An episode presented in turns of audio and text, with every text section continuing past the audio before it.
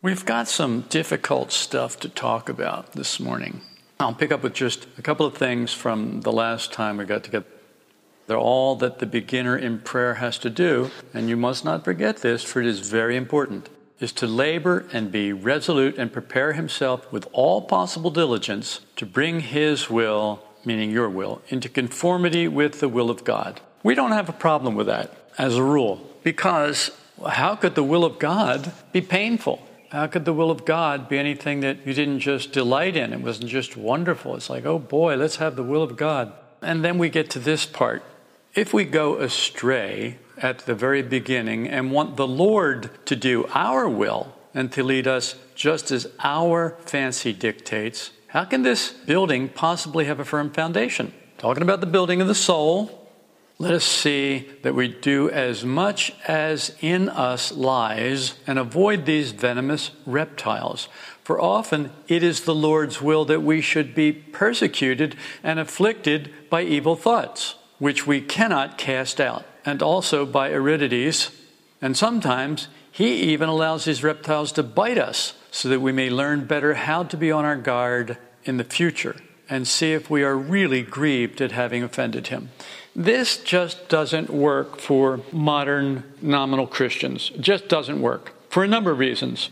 One is because of the heretical, false teaching that Christians will never have to suffer, they'll just be raptured, caught up in the air with the Lord. And then all of the troubles, the tribulations, the trials, the suffering, all of that will be eliminated for Christians because I don't know, because that's what somebody came up with back in the 1800s. This false teaching started. There are so many false teachings in Christianity that it's really difficult to assess them all. There are just so many. For example, let's take the prosperity movement. I guess that's the best thing to call it, which is that God wants to give us all, if we're Christians, and if we will claim it, He'll give us all millions and millions of dollars. And there are people, wealthy people, who are selling this crap as the gospel of Jesus Christ. It's amazing to me. It's amazing to me because I never, ever, ever bought into it. For some reason, I mean, well, probably because I had a crap childhood. You know, some people have childhoods where they, they have fun. They get to go play and they get to do things and they get to go on vacations and they have toys and they have friends and they have parents who love them. And I didn't. I'm not saying my parents didn't love me. I'm not saying I didn't have fun. I'm not saying I didn't have toys. I'm just saying that it was so heavily outweighed by the grief of my childhood that it's minuscule compared to the, the reality of the way I was raised. I don't know. You know, I, am not saying, oh, poor me, I was raised, uh, blah, blah, blah. I'm not saying any of that. I look at my childhood as what prepared me to be able to do what I do now. Well, you look at it another way. Let's just put that aside and let's just say you want to be an athlete. You want to go to the Olympics and you want to win a gold medal or two or three or four. It's a good goal, wouldn't you say? Interesting goal. But what does that mean? Well, what it means is physical injuries, physical stress, mental stress, emotional stress, constantly striving for something that can't be attained.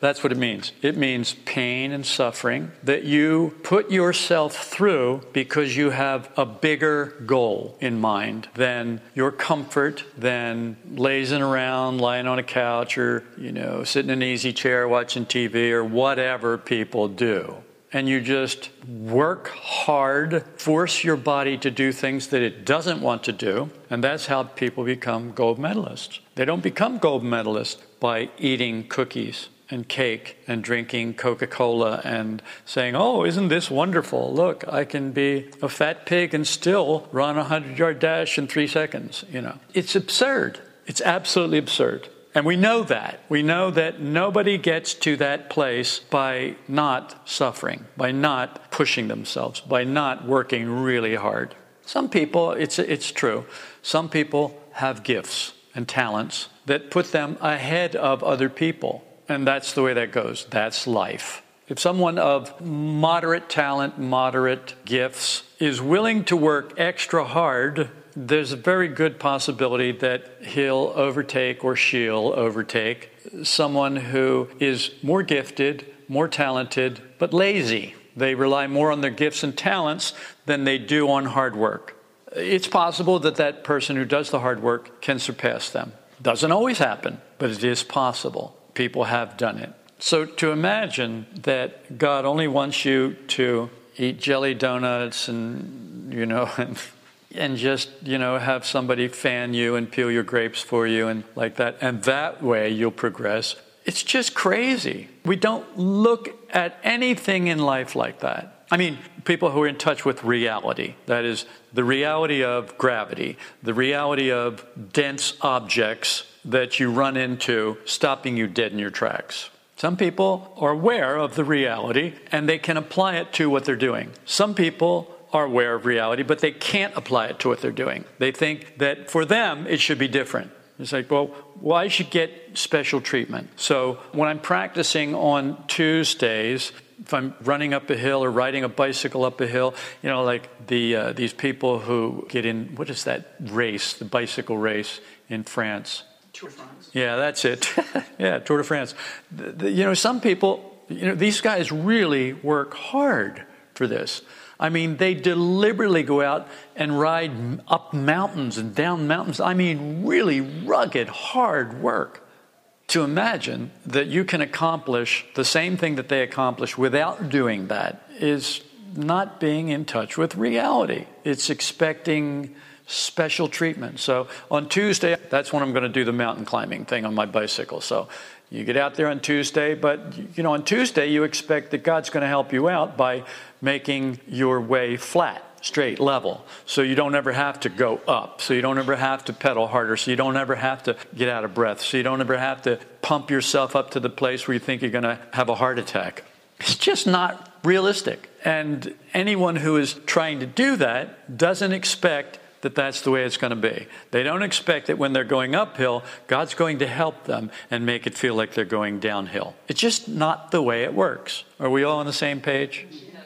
Good. It's so bizarre that I have to even say this today. But we are living in a society that is so out of touch with reality, they actually imagine that they're entitled to have everything just handed to them.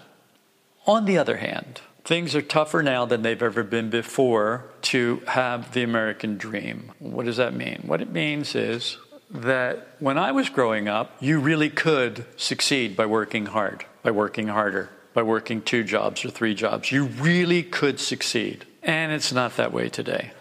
One of the things I'll mention as an example is education, higher education, that is college, university. Back in the 80s, if you went to university, and you worked a part time job and you saved all the money that you got from that part time job, you could graduate from university debt free. That was in the 80s. Now, if you have a part time job and you take all the money that you earn in that part time job and you put it into paying off your university bills, you will graduate from university owing $120,000. That's a fact. That is the way it is. Why is it that way? Well, because how much you can earn in a part time job is pretty much within a buck or two the same amount that you could earn back in the 80s. So that means that the cost of education has risen drastically. How else could that be? You have to look at it and say, well, you can't do that anymore. You can't just work a part time job and put yourself through school and expect to be debt free at the end of it. You can't do it because education is so exorbitant now. So you would think, well, you're getting a much better education. We see that that's not true at all. Not only do you not get a much better education, people come out dumber than they ever have before going to a university. I remember this was back in the 60s when, when things were really, uh, 67, I think. Yeah, when, back in 67. Things were very, very different from the way they are now if you were getting paid $1.25 an hour, you were pretty happy because $1.25 an hour was pretty good wages for somebody just, you know, unskilled or semi skilled worker working. Now people just think, well, there's no way you could live on that. Right, there's no way you could live on that. Why? Well, because everything's so expensive. Well, why is it so expensive?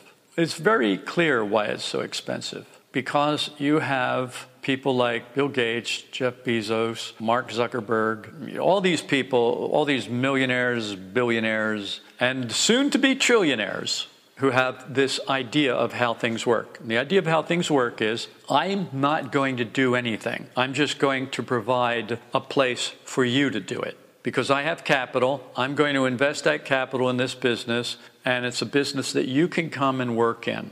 And I'm going to pay you as little as I can possibly get away with so that I can earn as much as I can possibly earn. I'm going to make sure that I don't have to pay you. You're not going to work a full time job. You're not going to work 40 hours a week. I'll just have more people work 30 hours a week and no people work 40 hours a week. Why? Well, because then I don't have to pay for your health care. So, this is what we have. We have these billionaires who are basically doing this. And we have people who are working who are working for the pretty much the same wage they worked for in the 80s and the 90s, and only everything costs more now. A lot more. It's hilarious. For people on Social Security, they'll give you a cost of living increase. The cost of living goes up 10, 15%. Come on, this is, you've got to know that the cost of living hasn't risen 3%. You go to the gas station and you, well, today you buy gas, it's a lot cheaper than it's been in a long time, half the price. Why? Because supply and demand. Not as many people are out driving, and there aren't big industrial complexes using all these fossil fuels. So the demand has decreased so radically that they can't sell it for that price anymore. So they drop the price to try and sell it, and they drop the price to try and sell it because of supply and demand. So the Social Security will give you a, every once in a while a cost of living increase, It'd be like three percent, when the cost of living actually went up ten or fifteen percent. You're going backwards. You're going backwards because the people, the billionaires, have purchased politicians, legislators, and those purchased legislators craft laws that favor the people who are paying them, the people who are giving them money. What do you expect is going to happen? The laws are going to be in the favor of the billionaires, the big companies, the corporations, and the people who are going to be shafted are the people who are working an hourly wage. Those are the people who are going to take it in the neck. It's the way it is. I don't have a solution for it. So don't even go there. Don't even, oh, what, what, what is your solution? I don't have a solution. There is no solution that I can come up with that would solve the problem because there's nobody who will accept that solution. What we want is someone to fix it for us. We don't want to fix it ourselves. We want someone else to fix it for us. Guess who steps up to the plate and says, I'll pay the rent? Right, the politicians. They'll fix it for us. Just give us more money, give us some more power, and we'll fix it. Now, we've been doing this since the early 60s, late 50s. That's what we've been doing. So you would think in all that time it would have gotten better if that was going to work. And it hasn't gotten better, it's gotten worse. That tells me it hasn't worked and it's not going to work unless we have a radical shift, paradigm shift in the way things are done, the way people treat each other. What is it? people are going to have to get over their greed, get over their pride, get over their, what is it? They despise, people who have money despise people who don't. This is not new. Thousands of years ago, people were saying the same thing. We're still saying the same thing, just as nothing's changed. They despise people who don't have money because they don't have money. And they say it's because those people are lazy and don't want to work. When the truth is not that. The truth is you can work three jobs and still not be able to get what you could get 60 years ago. It's a fact. It's a fact nobody wants to look at. Well, of course, when I say nobody wants to look at it, I mean the billionaires don't want to look at it. The people who are working for minimum wage, they want to look at it and they want somebody to take the money away from the billionaires and give it to them. Tell me what's the difference? I don't see any difference between the billionaires wanting to take the money away from you for themselves or you wanting to take the money away from them for yourself. That's not going to work. Either way, that's not going to work. So greed is not going to work. You're going to have greed as long as you have no love for your neighbor. Love God with all your heart and all your soul, love your neighbor as yourself. That's the solution. Nobody wants that solution. Well, I wouldn't say nobody, but the majority of people are not interested in that solution. And they have all kinds of reasons. They don't believe in God. So you can't love God with all your heart and all your soul if you don't believe in God. And they don't believe in neighbors, they believe in competition, they believe in opposition. They believe that everybody is basically their enemy until they can prove otherwise. That's how we look at it. To love your neighbor as yourself means that you're willing to put your neighbor above yourself. That's not going to work. Look at it. I mean, that's what you think. You think, well, that's crazy. That's not going to work. Why is it not going to work? Well, because everybody would have to be doing it in order for it to work out well. And we know everybody's not going to do it. But the funny thing is, is love God with all your heart and all your soul, love your neighbors yourself, isn't conditional. It isn't like, well, do that if everybody else is doing it. It's just do that. Well, but, but, but what if people take advantage of you? Well, Jesus handled that too. What if someone compels you to carry their burden for a mile? He said that. Jesus' answer to that was, We'll carry it for two miles. That's just crazy to the people in this world. It's craziness. That doesn't make any sense. Someone strikes you on the cheek, turn to him the other cheek also. That's crazy. People aren't going to do that. The people who did do that are no longer in existence. Who did that? The Quakers did that. Where are the Quakers today? There are Quakers today, but it's like not like they were in the 1700s. It just doesn't work for people because people won't work it. That's it. So, what's the point in trying to get people to do something that they're not going to do? It's a waste of time. So, I don't waste my time with people, I waste my time with you, trying to get you to subscribe to these beliefs, to do these things that the rest of the world doesn't want to do. And I have limited success. There are things that you will do that you tough it out, you'll suck it up, and you'll do it because you have faith. There's a limit. If I say to you, well, you know, you really shouldn't be doing that, you say, yeah, but I like it. Yeah, I know you like it, but you really shouldn't be doing it. It's not good for you, it's not building you up, it's tearing you down yeah, but it feels better that way. It's a good way to handle it. And so there's nothing I can do. You are the one that has to see it. You're the one that has to apply it. It doesn't do any good for me to apply it for you any more than it does you any good for me to eat your lunch. Well, some of you would do some good if I ate your lunch. That's because you've had one lunch too many or several lunches too many. Now, let's face it, we're allowed to say this. Who's going to be upset about this? Obesity is a problem in the world today. People stuffing more food down their throats than they actually can burn off the calories that they get from that food. And so they store those excess calories as fat. It's a terrible thing, really, when you think about it. How rude. God made it so that if we ate too much, we'd get fat and we'd get sick oh, you know, it's like, but, but there it is. And so what can we do about that? Well, first thing we do about it is deny it. What is some of the denial things? Well, we all know that anytime you eat anything over the sink, that doesn't count. There's no calories involved in that. Any, anytime, if you eat standing up, that doesn't count, you know, because that's not. If you're grazing, you're just eating a little bit here and a little bit there, and you do it all day long, that doesn't count. You can't get fat doing that. So, how do people get fat? Well, it's it's a mystery. Yeah, it's just a mystery. We don't know. Well, here we are, 2020. Science has supposedly made all of these incredible strides forward. Medicine has made all these incredible strides forward. And yet, we still can't understand that if we eat more fuel than we burn, the fuel is stored and we get large. And once we are large, we're putting more strain on our skeletal system, on our muscular system, on our nervous system. We're putting more strain on ourselves. And we're also clogging up our pipes. So once our pipes are clogged up, everything isn't moving the way it should, so we get sick. In the same way, if you block a stream where there's water coming in and there's a little rivulet here, it goes off here and it runs out here, and you block that, that then gets stagnant. What happens with stagnant water? Well, at first it just gets kind of mossy turns green, it gets algae in it. Then, it, if it doesn't get any fresh water in it, it starts to stink.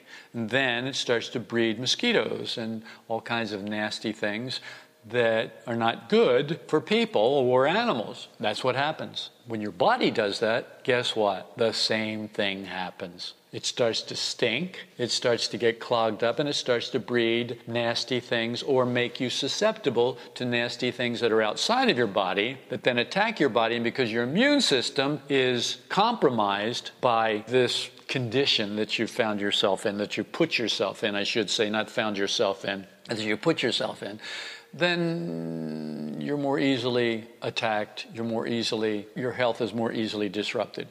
These are facts. They're facts, they're unpleasant facts. They're unpleasant facts that we do not enjoy talking about. Skinny people enjoy talking about them. Skinny people love to talk about, yeah, you fat slob. Well, maybe if you didn't eat so much, you know, they love that. And fat people like to say, oh, look at you, you string bean, you just look unhealthy. They love it. And everybody wants to be pointing the finger at somebody else, but nobody wants to be taking responsibility for what they're putting in their mouth and for how much of it they're putting in their mouth. We want it to be a mystery. We want it to be magic. We want it to be something that we don't understand. Why? I wonder how that happened. People's funny. I, I, I, there's a girl at the gym, and she's pregnant, and she says, uh, "We only did it one time." okay, if you say so. And so now you're pregnant. Yeah, yeah, we're yeah. Okay, but like you thought you were going to do it and not get pregnant. And that happens. I mean, there are people who do it and don't get pregnant. They just hit it just right. The old Catholics used to call it the rhythm method of birth control. That is, you counted days and like that. People don't do that anymore because we've got so many contraceptive devices and pills and things that we can, we can just forget all that. And yet, people still accidentally get pregnant. Like they were accidentally having intercourse. You know, like, well, I was just walking along and I tripped over this log and fell on her, and then we just had intercourse. That's not the way it works. But we imagine that that's the way it works. We imagine you know, people get pregnant. Oh my God, I'm pregnant. Well, were you having intercourse? Well, yeah. That's probably why you're pregnant. Really? You think that's it? I don't know. It could have been. I don't know. It could have been that rose you picked the other day. Maybe that was it. Which is so crazy because we hate reality. We hate it because it doesn't conform with what we want. You may think that all this is a digression, but you'd be mistaken. If we go astray at the very beginning and want the Lord to do our will and to lead us just as our fancy dictates, how can this building possibly have a firm foundation? Let us see that we do as much as in us lies, as much as you're able to do, and avoid these venomous reptiles. For often it is the Lord's will that we should be persecuted and afflicted and so on and so forth. That we hate that part, so I won't read it again because I know it just vexes you beyond comprehension. Who wants to suffer? I don't. Who wants to be in pain? I don't. Do you? Well, then you have something wrong with you. If you want to suffer, if you like pain, there's something wrong with you. That's not normal. On the other hand, there are two kinds of suffering. One is, we call it creative suffering. That is useful, necessary suffering. That's what the athletes do when they want to win a gold medal. That's what people who are trying to learn something that's hard to learn, that's what they do. They knuckle down to it and they keep at it and they pound away at it until they finally find a way. And then, so that's creative suffering, useful, necessary suffering. Then there's useless, unnecessary suffering. And that is the suffering that we bring on ourselves because we're stupid, because we're trying to find an easier, softer way, because we think, I don't like this reality, I want it to be some other way. Then we end up with cognitive dissonance. And what that dissonance and what that means is that we can no longer distinguish between reality and fantasy. But if society agrees, we're not that far out. If the majority of society believes that you can have intercourse whenever you want, as often as you want, and be a normal, healthy physical specimen and not get pregnant, that is not real. It just isn't real. But there are people who think that. If you can get enough people to think that, and you all agree on it, it doesn't change reality, but it sets up another reality. It sets up a psychic reality. A psychic reality is not real reality, it's in your mind. and it's by agreement. So it's like democratic reality. If enough people can vote and say, oh, yes, we want gravity turned off on this day for this hour because a, very great man who we liked fell to his death. And so we're going to turn gravity off so that great men can't fall to death. It's, it's crazy, but that's what we do. Anything to avoid suffering. If then you sometimes fail, don't lose heart or cease striving to make progress, for even out of your fall, God will bring good, just as a man selling an antidote will drink poison before he takes it in order to prove its power. Of course, we don't have that so much today because we have so many regulations that govern what people are allowed to do. So, your body, your choice. Yeah, except if you want to do this except if you want to do that, except if you want to do this. So your body, your choice is just really a very narrow thing. Well, it only applies to this, it doesn't apply to anything else. It's the way we do things now. It's the way people have always done things. There have always been people who hated reality and who tried to make it some other way by any means necessary, which I find hilarious. It never works, ever, never has, never will. People keep doing it. You remember one of the definitions of insanity people who keep doing the same thing over and over again, expecting a different result.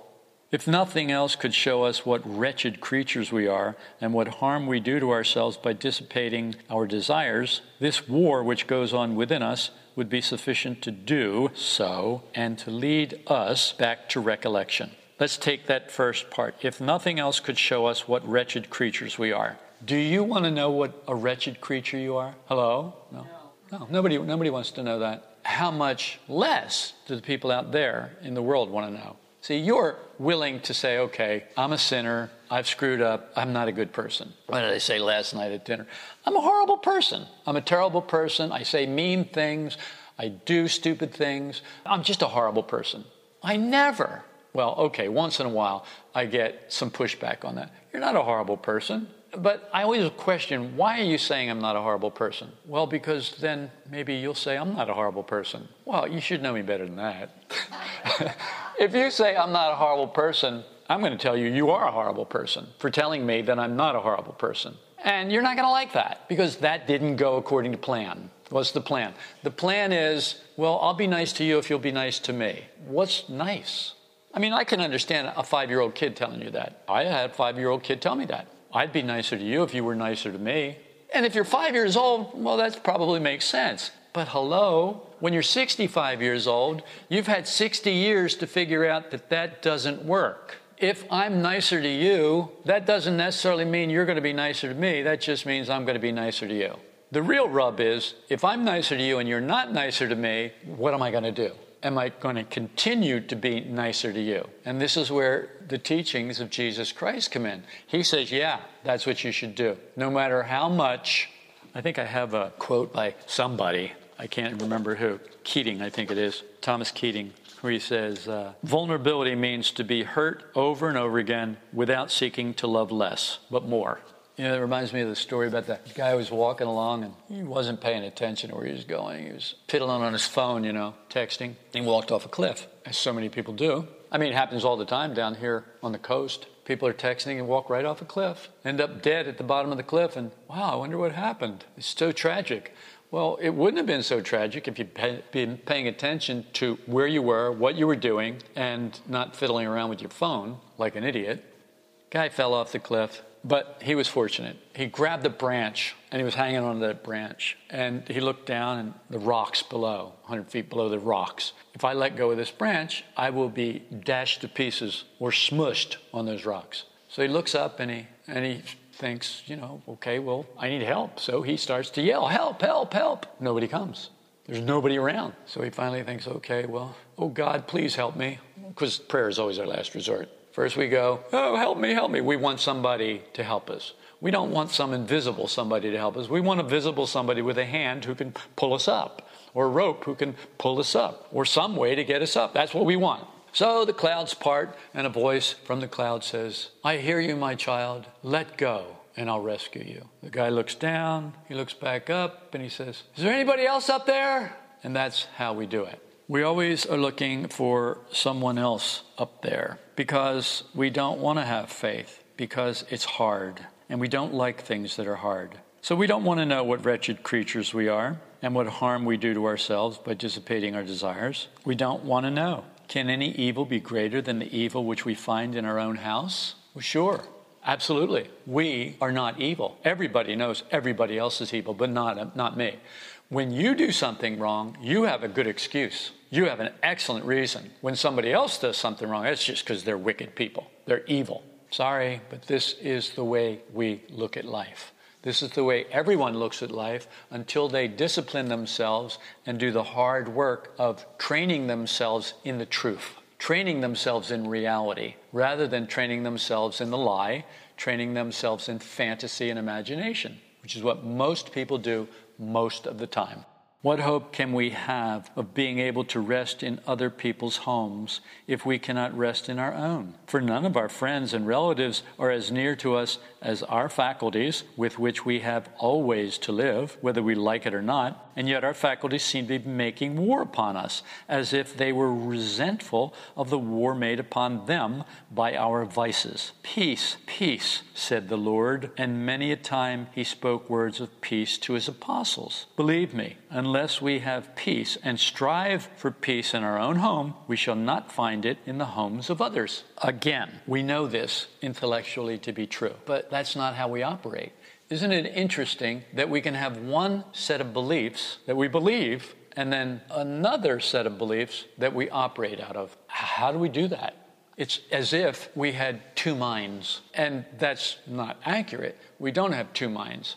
We have so many minds that it's impossible to count them. We have so many different minds, ideas about how to do things, that we can't distinguish one from another most of the time. By the blood which Christ shed for us, I beg this of those who have not begun to enter within themselves. And those who have begun to do so must not allow such warfare to turn them back. What warfare? The warfare that we find ourselves in when our faculties are having war made upon them by our vices.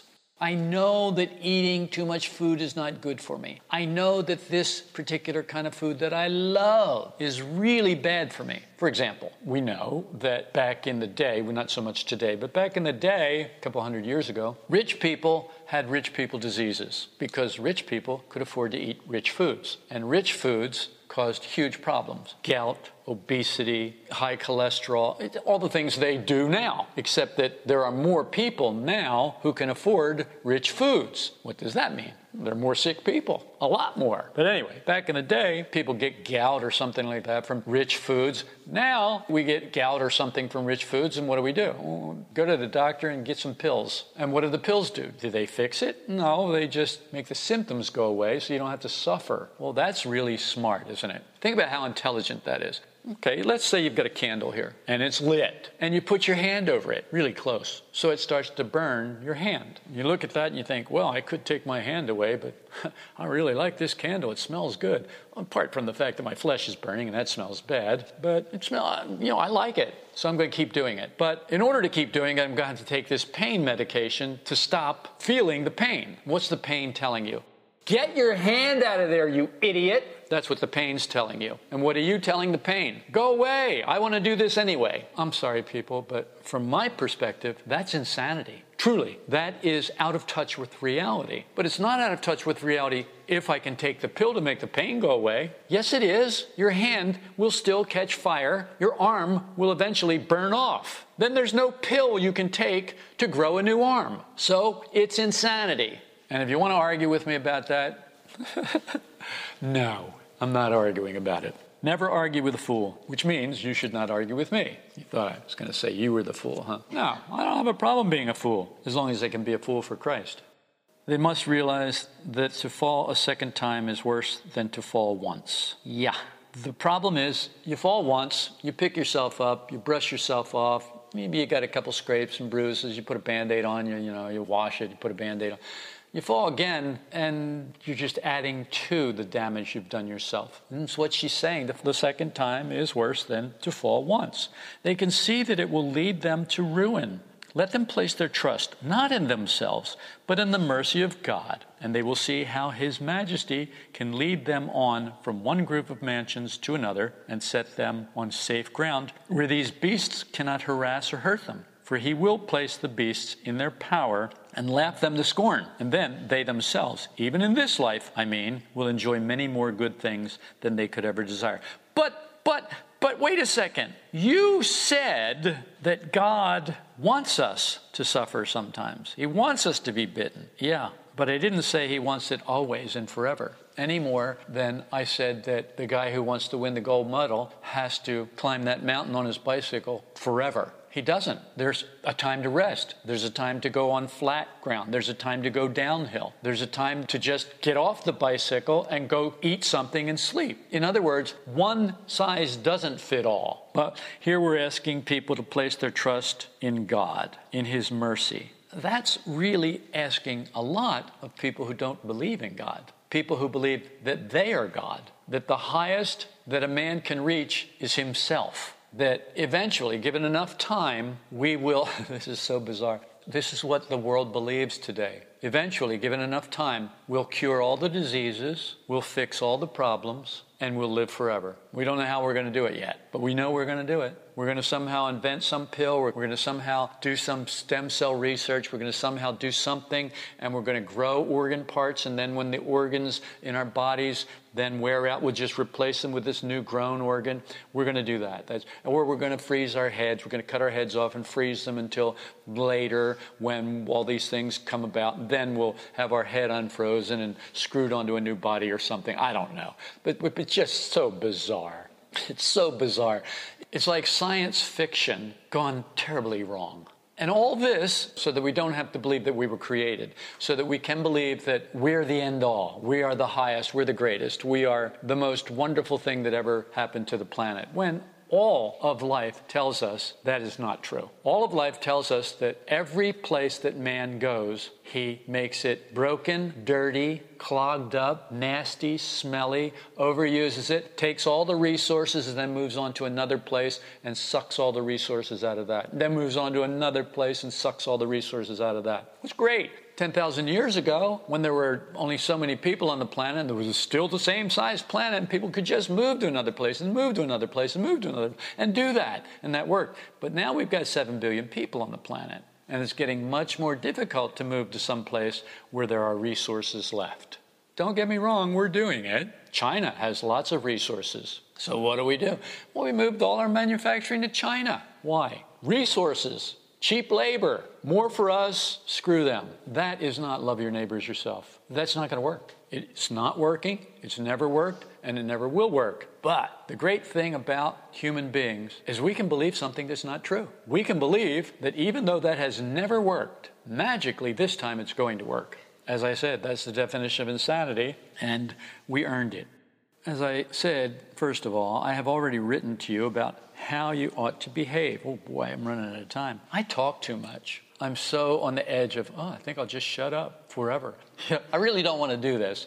And right now I'm very aware of that. I just don't want to do this. I don't want to be doing this. Why am I doing it? Again, I'm doing it out of faith. I think that this is what God wants me to do. I don't want to do it, but He does want me to do it. So I'll do it. I'll do it to the best of my ability. I'll do it when I don't want to do it. And that's where I'm at right now. I don't want to do it, but I'm going to do it anyway because I want the gold medal. When they want to rest and they'll take their rest, I'll keep working because I want the gold medal. So, yeah, I'm going for the gold. That's my problem. I'm going for the gold. Other people are happy to have the bronze. Work to not even play at all. I'll just stay home and eat a big old plate of grilled cheese sandwiches and french fries. That's what I'll do. They can have their Olympics. I'll watch the Olympics on TV while I'm eating my grilled cheese sandwiches and french fries. So she goes on to say, I've already written to you about how you ought to behave when you have to suffer these disturbances with which the devil torments you, and about how recollection cannot be begun by making strenuous efforts, but must come gently, after which you will be able to practice it for longer periods at a time.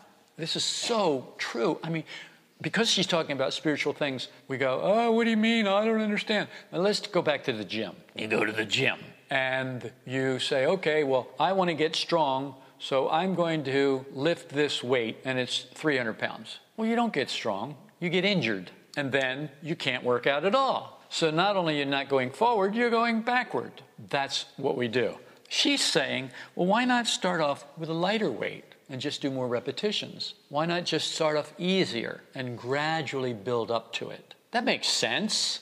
in a gym, but it doesn't make sense when it comes to this, because when we talk about this, we're fighting. We're fighting with the ideas. We're fighting with the ideas that we can't have everything we want.